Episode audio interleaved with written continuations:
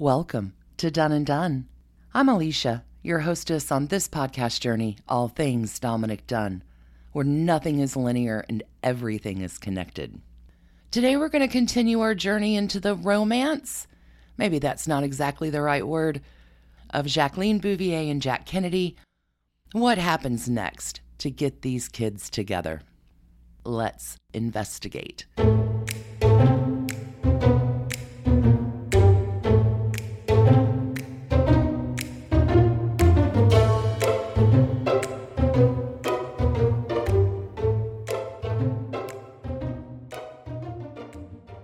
At the end of the last episode, we left Jacqueline breaking the news to Jack Kennedy that it does turn out that nine months is too long to wait for a follow up phone call.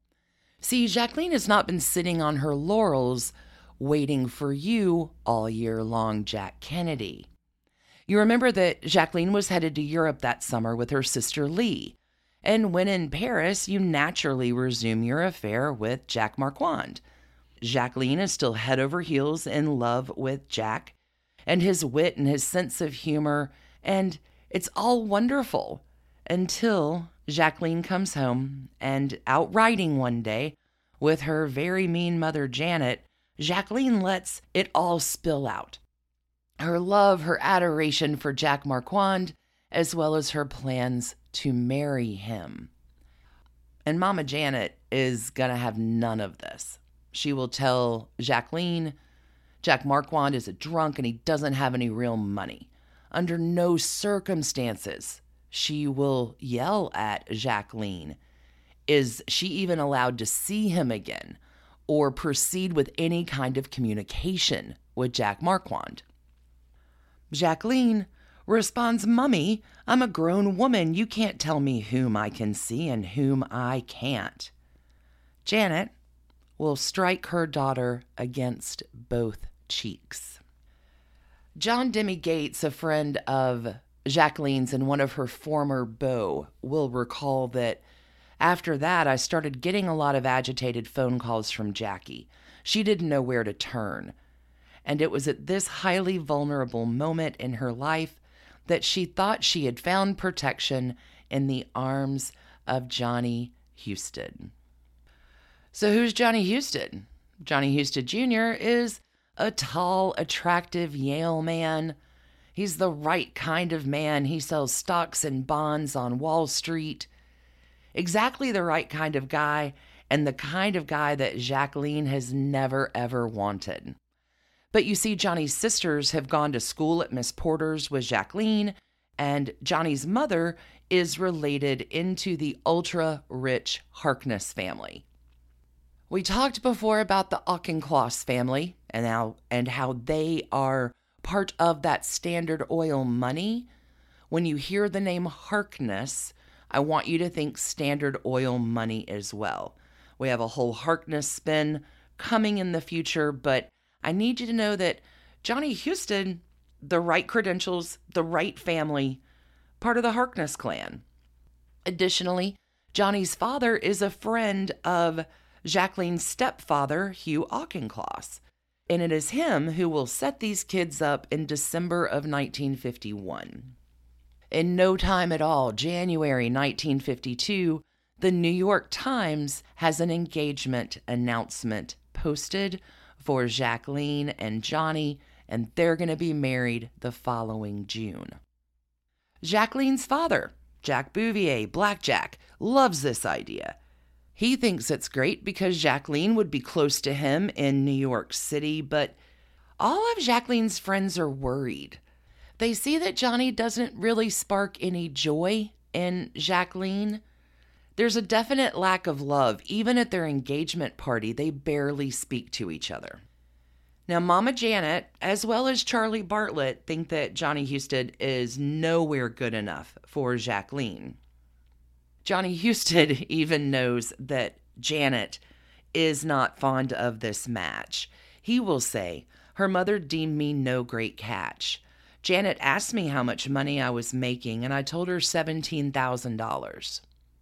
Translated into today's figures, this is somewhere in the mid $150,000 range, which is a lot of money, but it's not Auchincloss kind of cash. Husted continues My prospects for making more money were reasonable but not assured. Consequently, she was vehemently opposed to the match. Dad likes it, mom hates it, so poor Jacqueline once again caught in the middle. That winter, John Auchincloss, who remember was in diplomatic service, will give a party at his house in Georgetown, to which he invites Janet and Hugh Auchincloss, as well as Jacqueline and John Husted. He will also ask his brother Louis, the lawyer and writer who had just published his third novel called Sybil, to stop by and have a drink. At this party, Janet announces that we have some important news. Jackie and John are engaged to be married. But Louis Auchincloss recalls something different. He will say, But I noticed that Janet was in a bad mood. She obviously didn't like or believe in the engagement. Jackie and I got into a conversation about books. Jackie had read my novel, Sybil, which was about a girl who marries a rich but dull man and leads a life drained of all energy. Jackie will tell Louis at this party, My fate is to become Sybil Bouvier Husted, the dreary little girl in your novel. Louis Auchincloss says, and it suddenly came over me that she would never marry Husted. Jackie wasn't this soft little passive girlish person. She was tough, very tough. The major motivation in Jackie's life was money. She loved money. And I had the curious conviction that this whole evening wasn't real and that her whole destiny would be different. And friends, it was, because two weeks after that February phone call from Jack Kennedy, Jacqueline is headed down with her camera to the office of John F. Kennedy, member of Congress, to use her new inquiring girl photographer job to see him. This is when Jacqueline will take his picture and do a puff piece on him for the paper. Now, at this time, Jack Kennedy does look a little worse for wear. Let's remember that he has just recovered from near death overseas. But Jacqueline, on the other hand, has had her hair cut short. She's frosted it with blonde highlights, and she appears much more sophisticated and grown up than she did just mere months ago. Well, except for the green fingernails. Jacqueline has green fingernails from the time spent in the darkroom with developing fluid. But alas, Jacqueline and Jack are talking, and Jack is asking questions to Jacqueline, and she is pulling out old columns and pictures, and Jack will finally see the sapphire and diamond ring that I'm sure Jacqueline is flashing pretty hard. Jack will ask who the lucky fella is, and Jacqueline says she has met the man of her dreams. Too late. Hopes of love dashed. We're going to take a really quick break now to hear a word from our sponsors. When we come back on the flip, the rest of the story. Oh, poor Jack Kennedy. His hopes are dashed. He's seen the ring. Jacqueline is engaged. The window has closed. But not yet, because fate will intervene one night. Jacqueline is invited to attend the last session of the dancing class for the 1951 1952 social season. This dancing class is a subscription dance that has been a thing in Washington, D.C. since before World War I. It is where fashionable and wealthy couples come together to learn the new dance moves the turkey trot, the charleston, the twist. You get my drift. This dancing class is a big deal, and it turns out that Johnny Husted can't make it down from New York City. So Jacqueline is like, What do I do? And her friend Martha Bartlett, remember Charlie's wife, is like, Well, why don't you invite old Jack Kennedy? Hey, that's a great idea. Here we have another spring night in May. There are dozens and dozens of pre dance dinners. Both Jacqueline and her sister, Caroline Lee, host a pre dance dinner. Who's attending this big dancing class? Well, Jacqueline and Jack, Jacqueline's sister Lee, and her new boyfriend, Michael Canfield. A few other folks tag along Jack's friend, Langdon Marvin, as well as Gloria Emerson. All the couples get to the Sulgrave Club a little after 11 p.m. that night. Let's set the stage here, friends. There are a few hundred people in the ballroom. Men are in white ties and tails. All the gals are in strapless gowns. And Jacqueline is looking good. And everything's going pretty great until Jacqueline goes to the bathroom and Jack takes this opportunity of a little bathroom break to hit on another woman. Jack Kennedy will cut in on this woman dancing with her husband, where Jack Kennedy tries to pick her up. And this lady's like, Hey, I'm married, dude. What are you thinking of? Right about this time, Jacqueline is tapping on Jack's shoulder, like, Let's move along. But Jack and Jackie dance, and it's one of those magic moments. The Meyer Davis Orchestra will play from this moment on, and sparks are flying. There is a brushing of lips, and Jacqueline is like, Hey, this is probably time to announce my disengagement from Johnny Husted, which she does. This was back in May.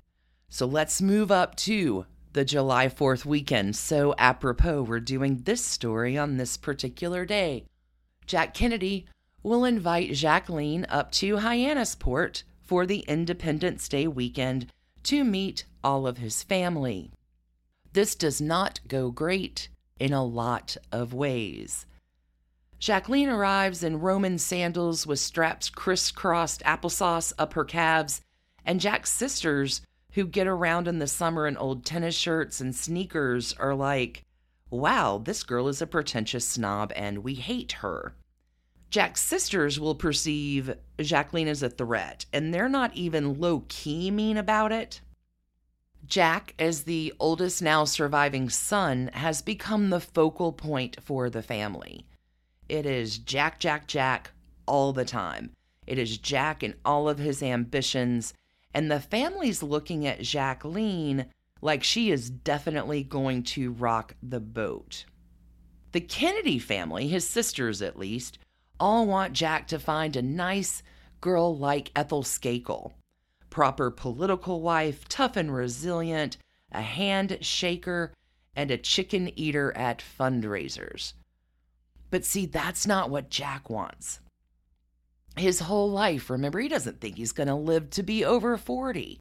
He's wanting to cut himself loose from all of the nonsense and pretension. Jack flirts with death all the time. His favorite song, Kennedy's, is, is Frank Sinatra's All or Nothing at All. I want you to know that Jack Kennedy is not settling for anything less that is absolutely everything. And Jack adores Jacqueline's elegant old money, her savoir faire. She makes him feel out of the shadow from not only his father, but his deceased older brother, Joe Jr., and harken back to all of that advice that Jacqueline received from her father, Jack Bouvier. Make him feel like he's the only one in the world. Keep all of your attention and focus on him. Jacqueline does this with Jack. In turn, Jack Kennedy feels very free around Jacqueline. Lem Billings, a great friend of the Kennedy family, will say about this relationship he, Jack, saw her, Jacqueline, as a kindred spirit.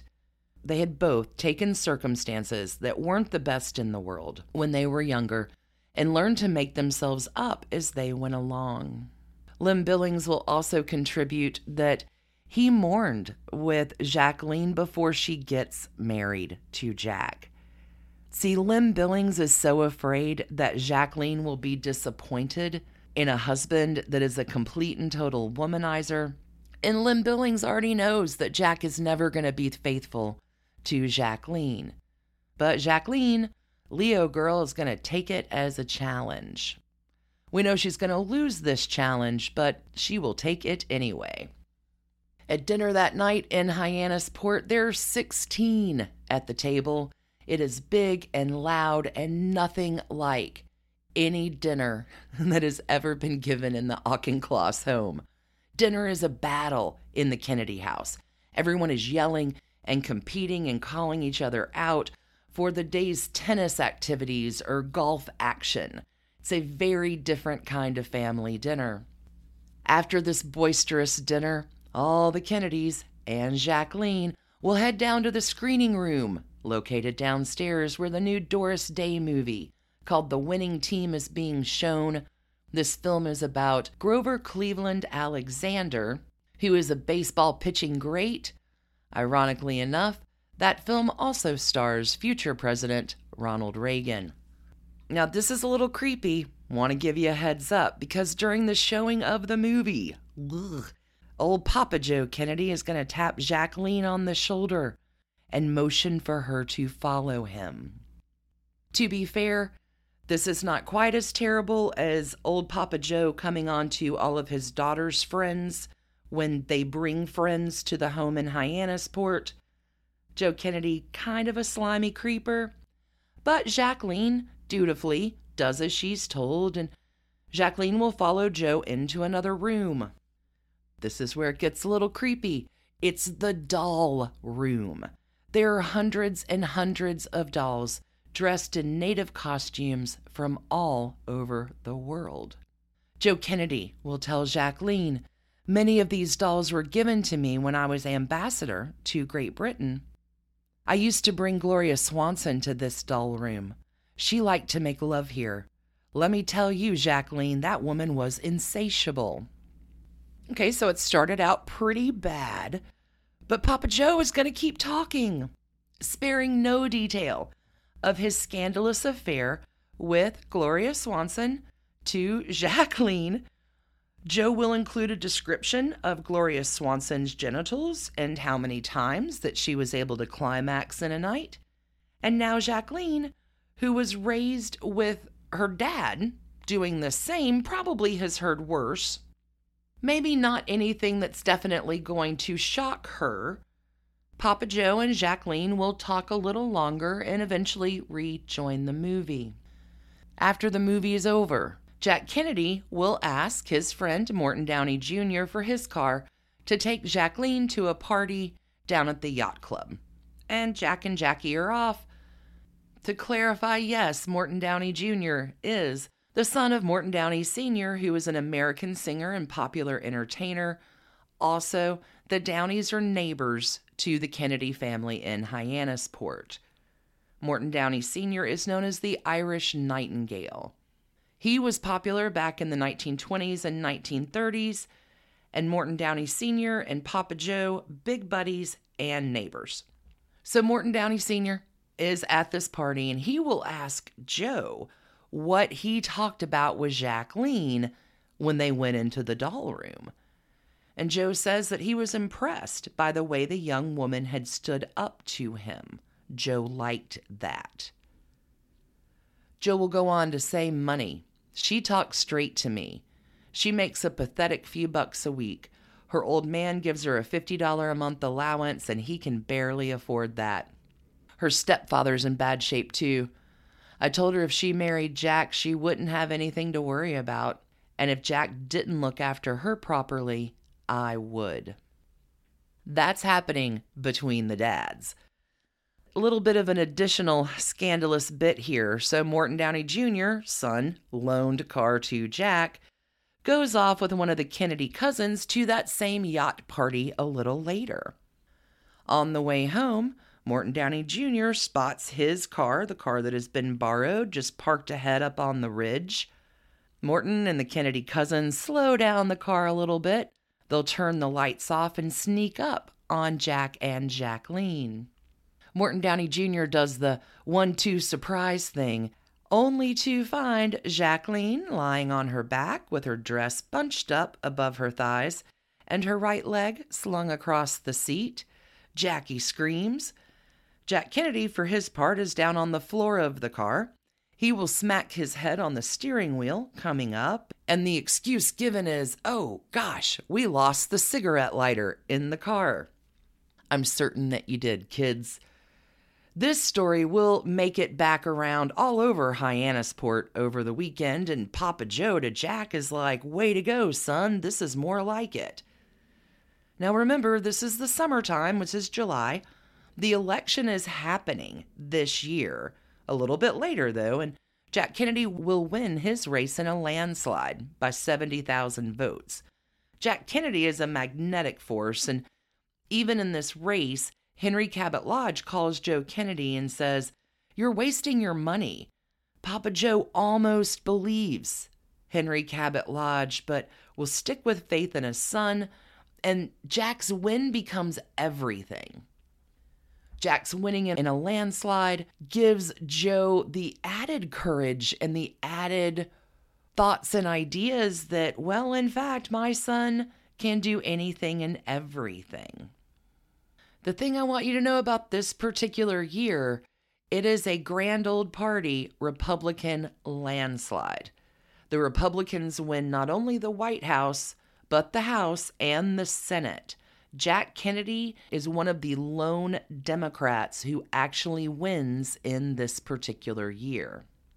But July, to Election Day in November, a long time, and Jacqueline, after the 4th of July weekend is sort of pushed aside within the campaign. Jack, after winning, will ask Jacqueline to the inauguration of Eisenhower, but then he won't reach out again.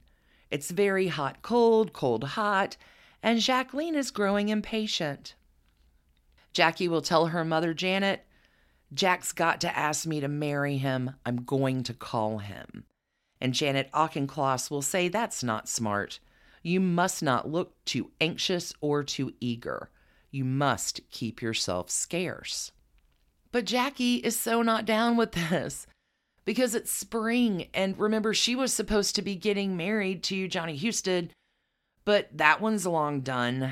But to add insult to injury, her baby sister, four years younger, Caroline Lee, will be married that spring. We've talked a little bit about Mama Janet and her relationship with Jacqueline. Let me go ahead and just set the stage here of what happens with Lee. Because when I talk about Janet being mean, Janet's mean. She will call her daughter Lee fat all the time. There are cows on the farm that they have in Virginia that Lee is able to see out of her window Lee's room looks out over the cow field.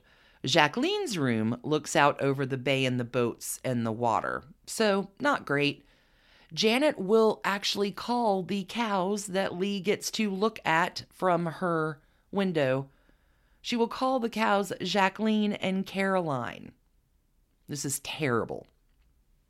It's not a healthy, healthy family dynamic let's give a little bit of background on Lee and getting her to this point in the story. Remember, Janet remarried Hugh. They have estates on Long Island, in Virginia, and in Rhode Island. Lee will attend the Potomac School in Washington and then will go along to Miss Porter's School in Farmington, Connecticut. But Lee's grades are average. She doesn't like participating in sports. She doesn't give a hoot about rah rah sis boom ba. Here, Caroline Lee is having to go to the same institutions where your older sister was a star. Jacqueline was always the star. She was more studious, more athletic. All Lee hears is Jackie, Jackie, Jackie all the time. Every school, every teacher, her mother, every friend, like poor younger sibling living in the shadow of their superstar oldest sibling. Lee will attend Sarah Lawrence College for a year or so, but eventually land in about 1950 working as an assistant to the legendary editor Diana Vreeland over at Harper's Bazaar. Remember, the summer of 1951 will bring that trip with her sister Jacqueline all over Europe. They go to Paris, Rome, Florence, Venice, Madrid. And remember, Janet, Mama, has coordinated this trip so that Jacqueline will not take the Prix de Paris opportunity that she had been offered from winning that contest at Vogue. Instead, Jacqueline is babysitting her little sister on a grand tour of Europe. Now, the sisters will make it a lot of fun. There's a extraordinary book released in 1974 called One Special Summer that uses Lee's words, her written diaries, and Jacqueline's drawings about this particular summer.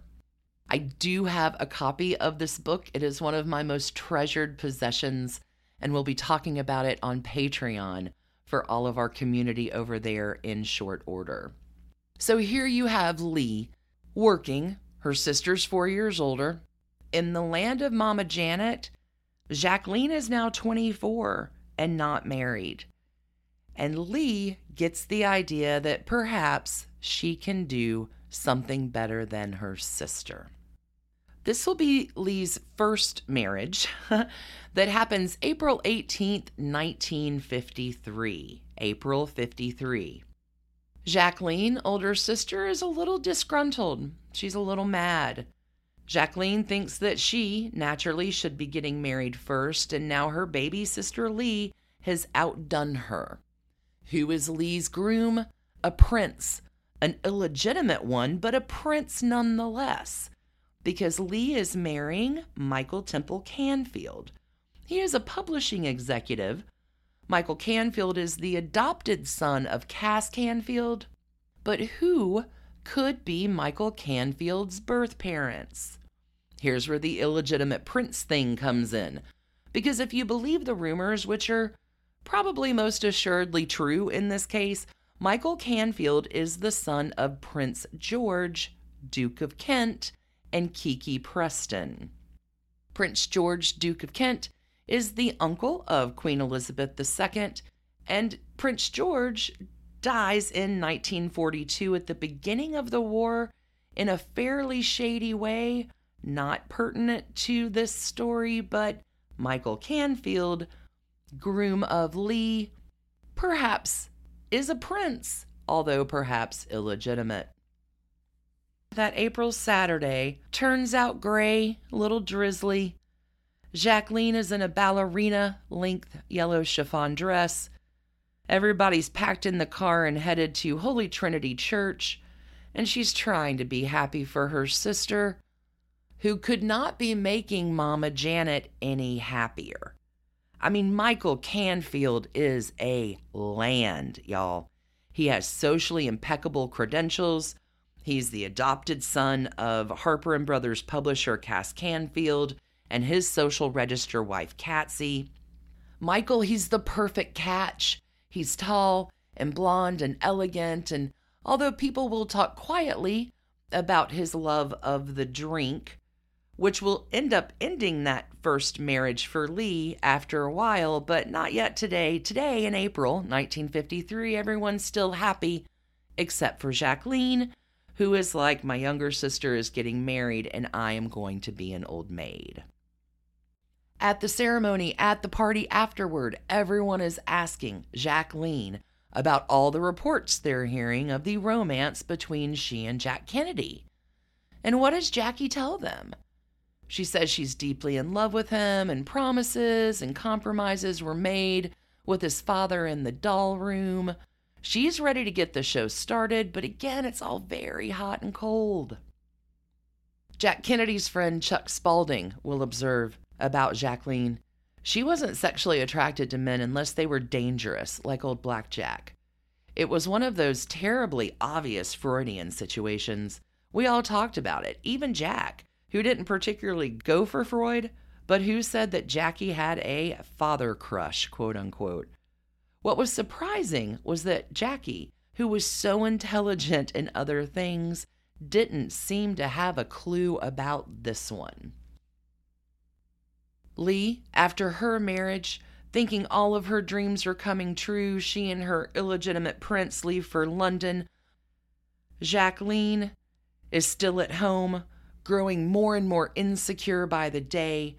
And through this, Jacqueline will become more and more dependent upon her mother, Janet. Mean Mama Janet doesn't object to this. She loves all of it. A helpless Jacqueline that she can boss around. Janet will tell her daughter where to shop for her clothes and how to do her hair and how often to see Jack and what exactly to say to him when Jack calls. Janet will even arrange for Jacqueline to go to England for the Washington Times Herald to cover the forthcoming coronation of Queen Elizabeth. This would be June 2nd, 1953. Jackie will ask her mother, Should I see Jack before I leave? No, Janet will respond. Tell him you're busy and that you'll see him when you get back. Before her departure overseas for Queen Elizabeth's coronation, Jacqueline is staying with her friend Aileen Bowdoin. There is a night watchman who shows up at Aileen's South Audley Street flat in Mayfair, and the night watchman has a cable for Miss Bouvier. Aileen signs for the cable, takes it to the bedroom where Jacqueline is lying on the bed reading a book that Jack had given her. Jackie will tear open the yellow envelope and say, This is from Jack. Aileen will ask, What does he say? He wants to know if I will marry him. Target acquired. And it is from this point that we will pick up our investigation next week when we get these kids finally engaged and then married on your next Done Day. Little bit of a programming shift, friends. Your next Done Day will be Tuesday, July the 12th. As much as I love the alliteration of Monday being your Done Day, your Done Days will be switching to Tuesday. Thank you, everybody, so much for tuning in and listening. Your kind emails, your reviews, your support here for the podcast, as well as on Patreon. I can't tell you how grateful I am for each and every one of you. Until we meet again, Tuesday, July the 12th, friends, stay curious and keep on investigating. Thanks for listening to the Done and Done podcast, a Hemlock Creatives production. You can email us at doneanddone at gmail.com. You can follow us on Instagram at Done and Done Podcast. For further information about our episodes or sources, you can find us online at www.doneanddone.com. See you next week, friends.